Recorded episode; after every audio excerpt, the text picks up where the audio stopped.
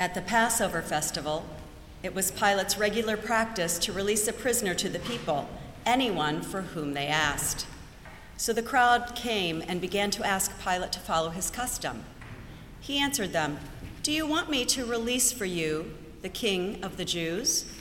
For he realized it was out of jealousy that the chief priests had handed Jesus over.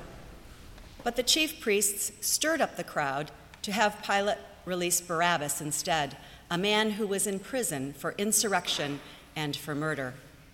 Pilate spoke to the crowd again.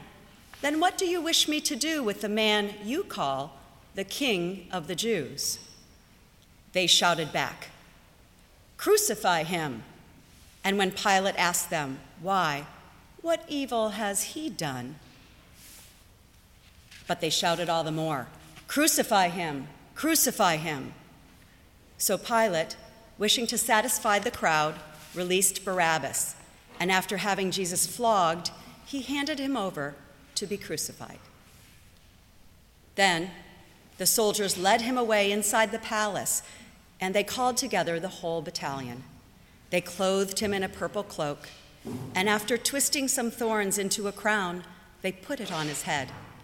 And they began saluting him Hail, King of the Jews! They struck his head with a reed, spat upon him, and they knelt down in homage to him. After mocking him, they stripped him of his purple cloak and put his own clothes on him. Then they led him out to crucify him.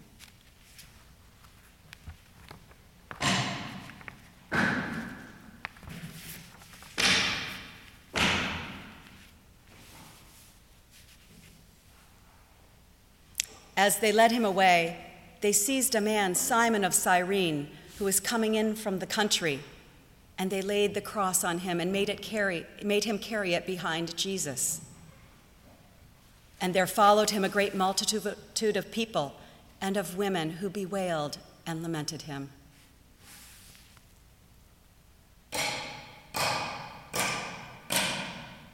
But Jesus,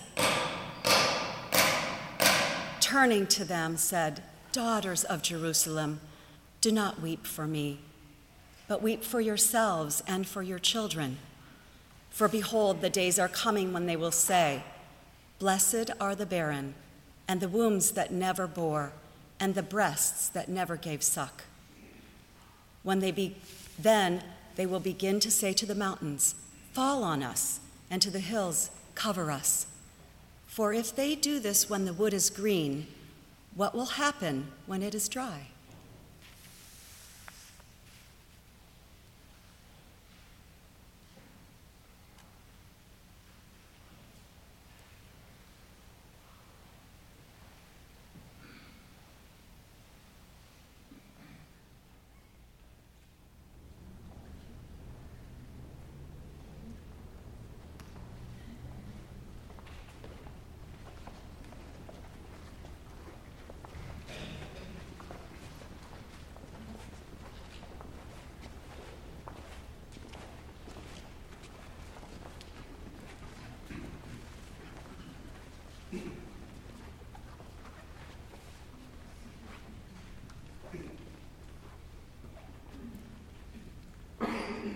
Two others also, who were criminals, were led away to be put to death with him.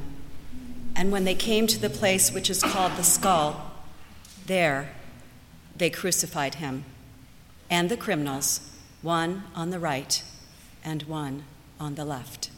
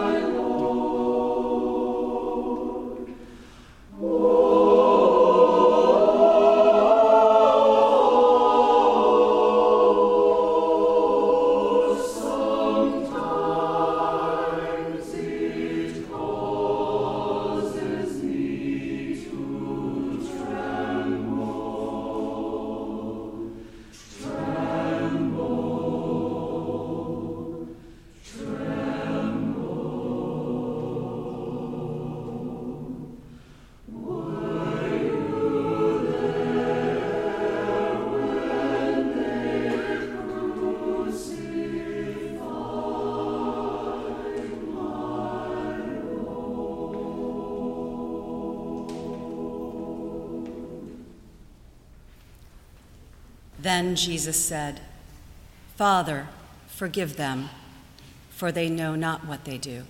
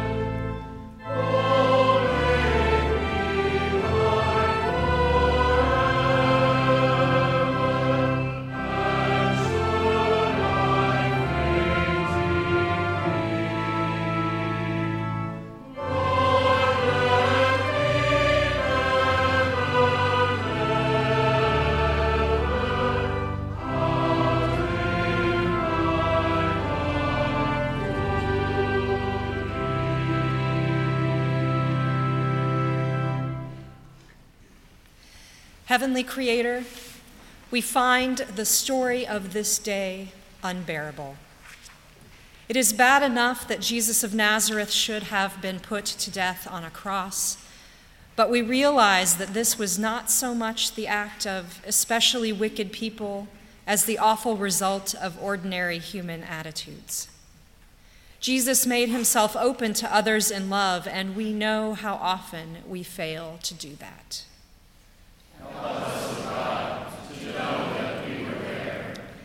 This day's story is unbearable indeed to all except yourself. At this we marvel that your love is great enough to take the relentless hurt of all human wrongs. Holy One, shock and save us with the terrible goodness of this Friday. Drive us deep into our longing for your kingdom until we seek it first for the hungry and the sick and the poor of your children for prisoners of conscience around the world, for those we have wasted with on our wasted with our racism and sexism and ageism and nationalism and religionism. For those around his this mother earth and in this city who this Friday know far more of bigotry and terror than of goodness. That through seeking first your kingdom, for them as well as for ourselves, we may experience the peace of your presence.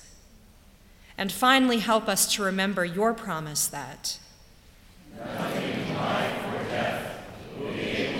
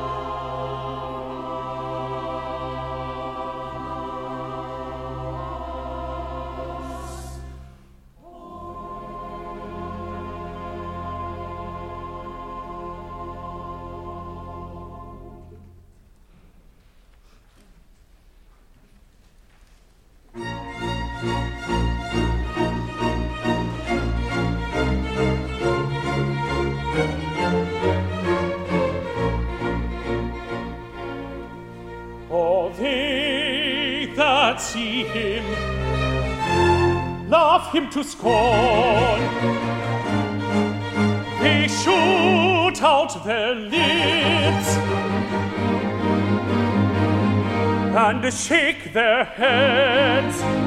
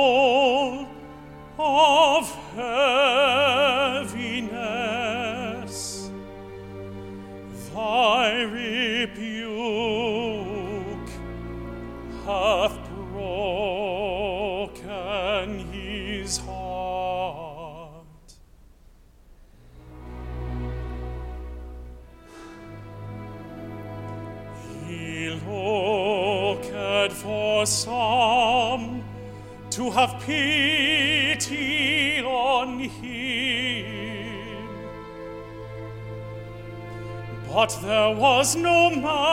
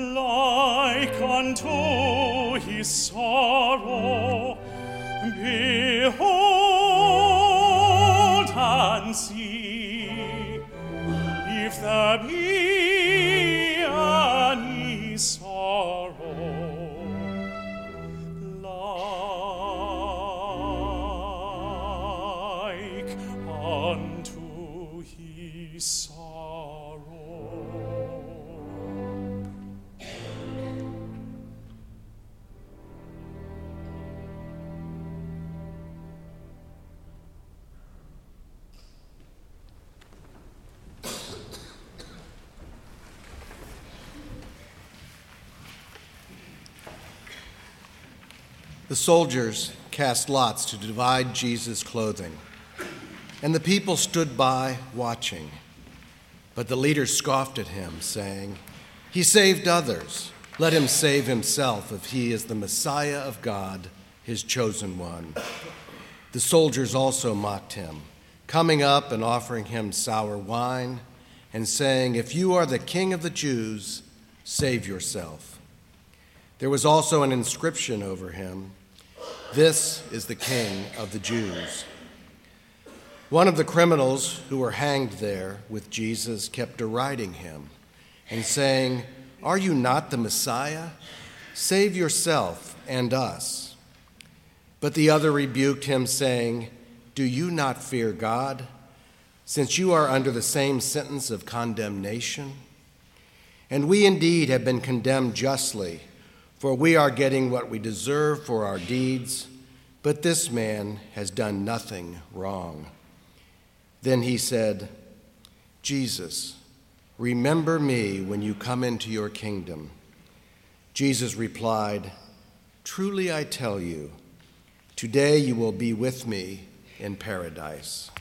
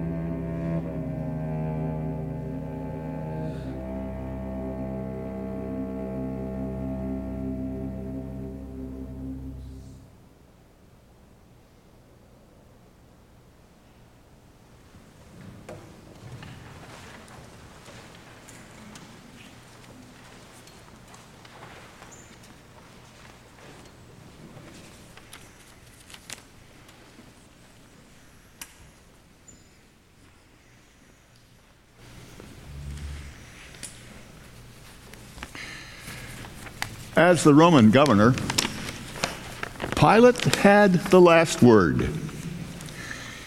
He could have saved Jesus if he wanted to. All the indications are that for various reasons, that's what Pilate would like to have done. In the first place, after personally interrogating Jesus, he decided that no wrong had been done and said so. I find no crime in this man, he told the chief priests, period. Maybe the man had committed some religious faux pas in their eyes, but the religion of the Jews was nothing to Pilate. He couldn't have cared less. In fact, as a sophisticated Roman, religion in general was not his cup of tea. He'd been quite frank about it to Jesus himself during their interview. When Jesus told him he'd come to bear witness to the truth, Pilate's reply was, What is truth? Truth was for people who had time to worry about truth. And Pilate was a busy man. In the second place, on the basis of a troubling dream she had had, Pilate's wife begged him to have nothing to do with that righteous man. And, and that gave Pilate pause. In the third place, his main job as a colonial administrator was to keep peace in the colonies at any price. The last thing he wanted to do was stir up a hornet's nest by making a martyr out of some local hero.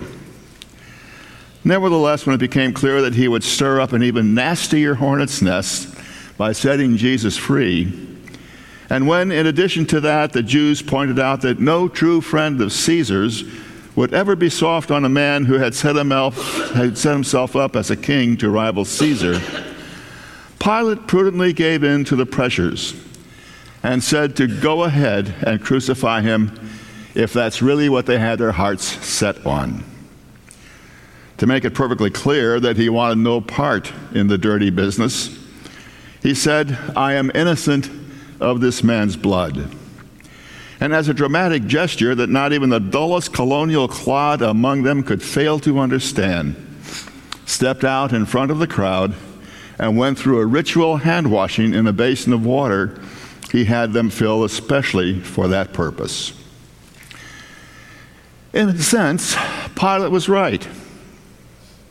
Insofar as he'd done all he reasonably could do to save the man, even offering to let them crucify Barabbas instead, even if it was just to show what they were after, he was, in a manner of speaking, innocent. The crucifixion took place against his advice and against his better judgment. In this connection, you can't help thinking about that other famous hand washer, Lady Macbeth. Unlike Pilate, Lady Macbeth had committed murder herself, and she kept trying to wash away that thing in her sleep long after her hands themselves were clean as a whistle, and her tormenting sense of guilt was over the terrible thing she had done. Pilate's case is different and worse. For him, it was not so much the terrible thing he'd done as the wonderful thing he'd proved incapable of doing.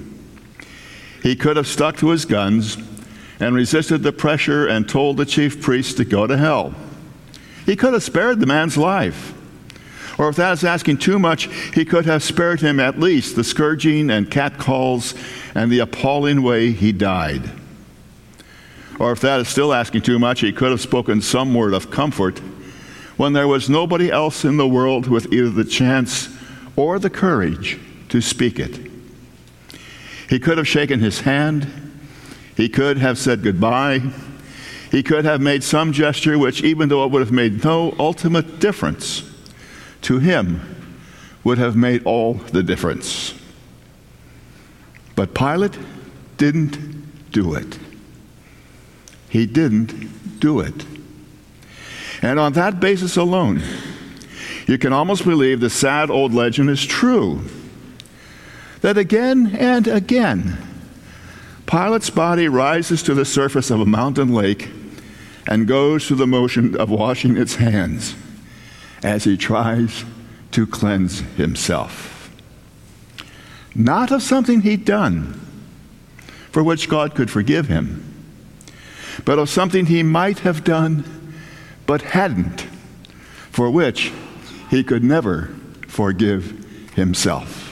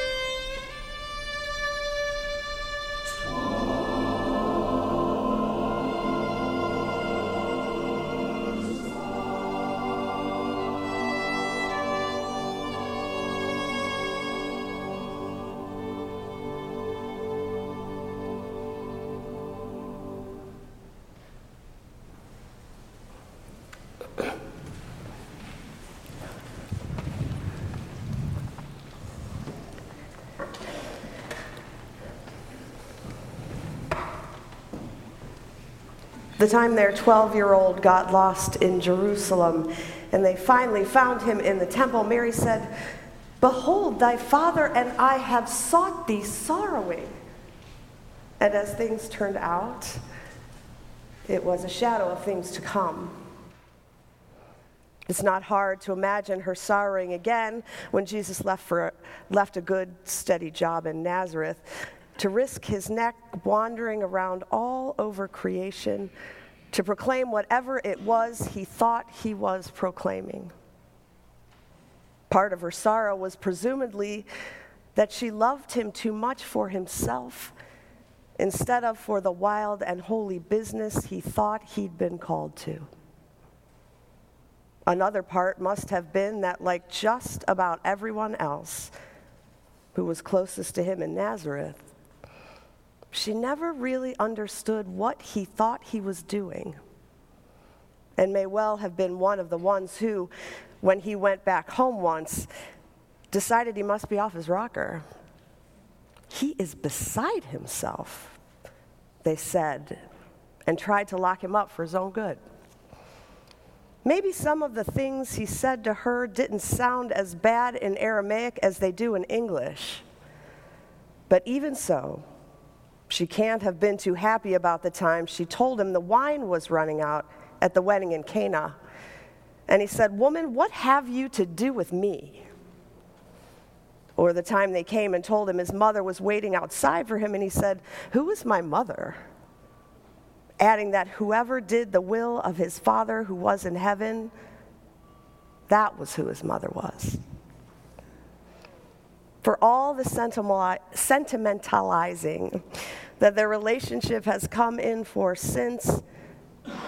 There's no place in the Gospels where he speaks some special loving word or does some special loving thing for the woman who gave him birth. You get the idea that he felt he couldn't truly belong to anybody unless he belonged equally to everybody. They were all his mothers and brothers and sisters. And there's no place in the record where he offers her anything more than he offered everyone else. No place that is, except at the very end. When cross eyed with pain, he looked down from where they had nailed him and again said something just for her. Even here, he didn't call her his mother, just woman, and he didn't say goodbye to her or anything like that. But it's as if here at last, he finally spoke to the awful need he must have always sensed in her. Behold your son, he said, indicating the disciple who was standing beside her. And then to the disciple, Behold your mother. It was his going away present to her, somebody to be the son to her that he had had no way of being himself, what with a world to save and a death to die. He would be present in that disciple, he seemed to be saying, for her to live for and to live for her. Beyond that, he would be present in generation after generation for her to mother. The Mater Dolorosa, who seeks him always and sorrowing everywhere she goes.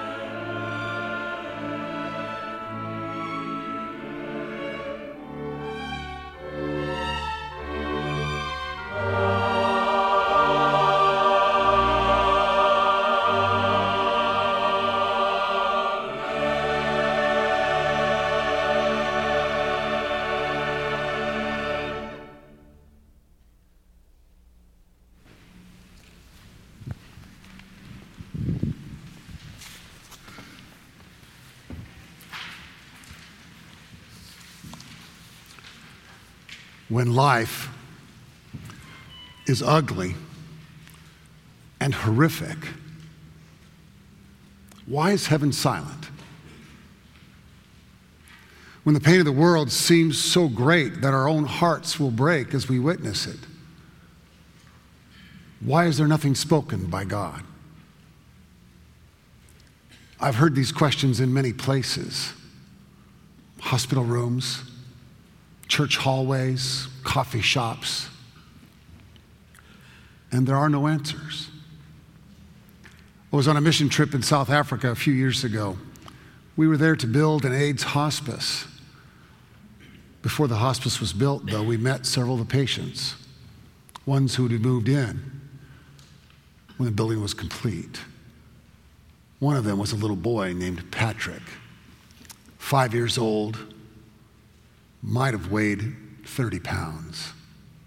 He had never walked, he'd never spoken, he'd never smiled. As I stood there greeting him, touching his face, holding his limp hand, the silent question in my mind was God, what do you say here? Why are there no words? There must be something. Two days later, Patrick was dead. And the question remained. We pause in the church on Good Friday to gaze at the cross, to see the one that we named Lord and Savior now dying, homeless, abandoned, forgotten. And the question remains why is God silent? You see, because what we learn on this day is that what we believed and hoped about God is not true. We grow up learning and hoping that if you do the right things and live the right way and act a certain way and give your heart and in, love to each other and to the world, then, then God will bless us. But this one came and did nothing but love, and he is crucified.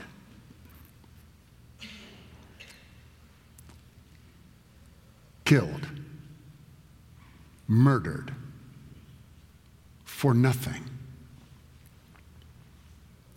For nothing. Barbara Brown Taylor, the great preacher, says, Here's God's chosen one, God's beloved, and he is forsaken as any heretic. Friends gone, future gone, God gone, for all we can tell. There's nothing but silence.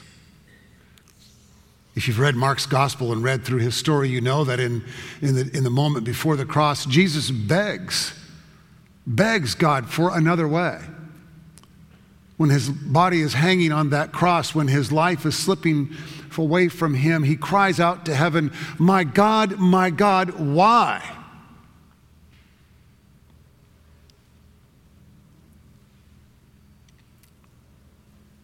Silence. Nothing but silence. We know the scene, though. We see it over and over again played out in our world. Go to Afghanistan and ask why. Go to Syria, where babies are being bombed and killed, and ask why. Go to Marjory Stoneman Douglas High School in Parkland, Florida, where 17 were murdered in an everyday activity at school. And right above that scene, this is Golgotha. This is Good Friday. We've seen this story too many times. I used to lead a group called the Biblical Storytellers. They would study the text coming up for the sermon and would memorize the stories, would tell them then in worship. One year for Good Friday, we decided to tell Mark's gospel for the entire service. And as we were learning the story, a woman interrupted and said, It's almost as though, it's almost as though the questions are there hanging above the text, asking why, where is God, what is happening, how can this be? Can you feel them? She said. Can you see them hanging there above our heads as we try to tell this story? She said, You know, I've got to be clear though, I don't really understand Easter, but I get Good Friday. I've seen it. I've seen it too many times. It's not hard to believe. It's Barbara Brown Taylor who says we spend much of our lives at the foot of the cross, waiting for a word from God. So, where is God now?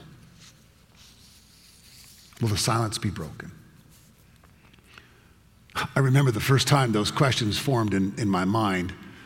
They came on Easter Sunday in 1968. I was nine years old. I was baptized that day. The church I grew up in uh, practiced baptism of adults. I was hardly one at nine, but I wanted to be baptized, and so I was. And I expected to have some spiritual experience in that, in that church. Once you were baptized, you could move from children's church to the adult church. And I was so excited to sit on the front row and be in the worship service with all the other adults for the first time.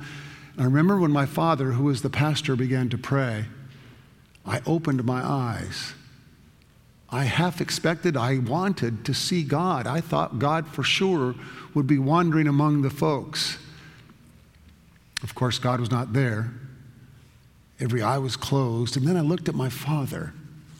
Well, his prayer was about the resurrection, but there was something in his face. There was some anguish playing on his face. His, his hands were tightly clenched together, and, and it was as though he was wrestling with some demon or some unseen reality that was fighting with his very soul. And I remember thinking as a little boy that I was worried about my daddy. What's wrong with my daddy?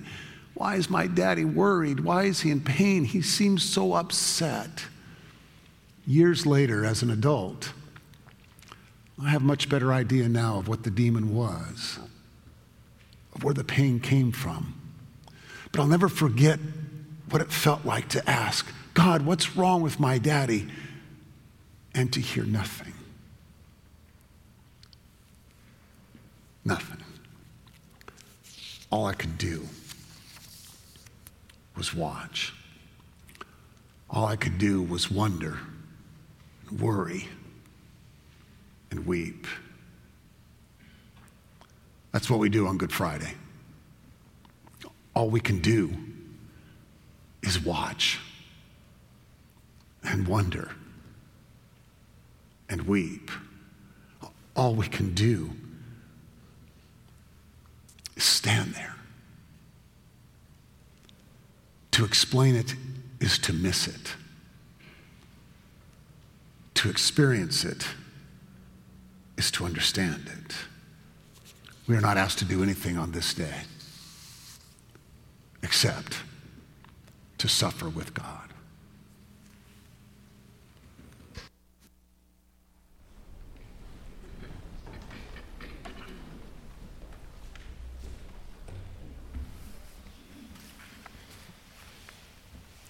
It was now about noon and darkness came over the whole land until three in the afternoon, while the sunlight failed, and the curtain of the temple was torn in two.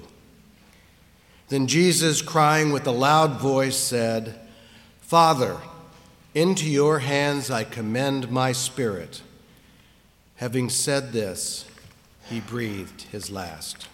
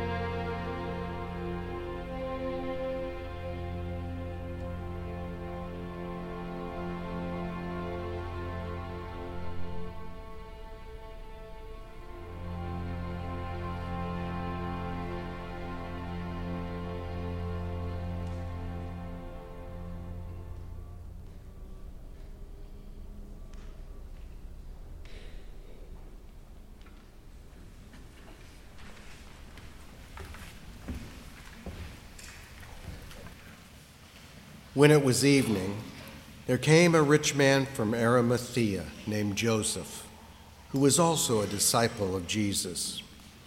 He went to Pilate and asked for the body of Jesus. Then Pilate ordered it to be given to him. So Joseph took the body and wrapped it in a clean linen cloth and laid it in his own new tomb, which he had hewn in the rock. He then rolled a great stone to the door of the tomb and went away.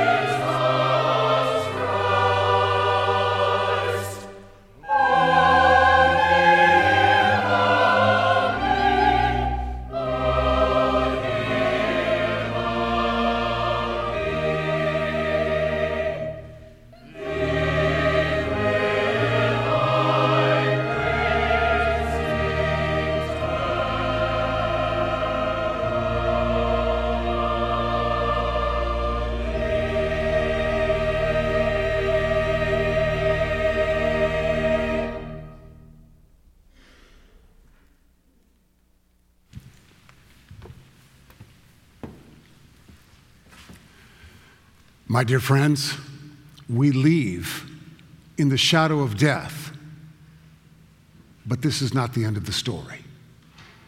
This is not the end. Amen.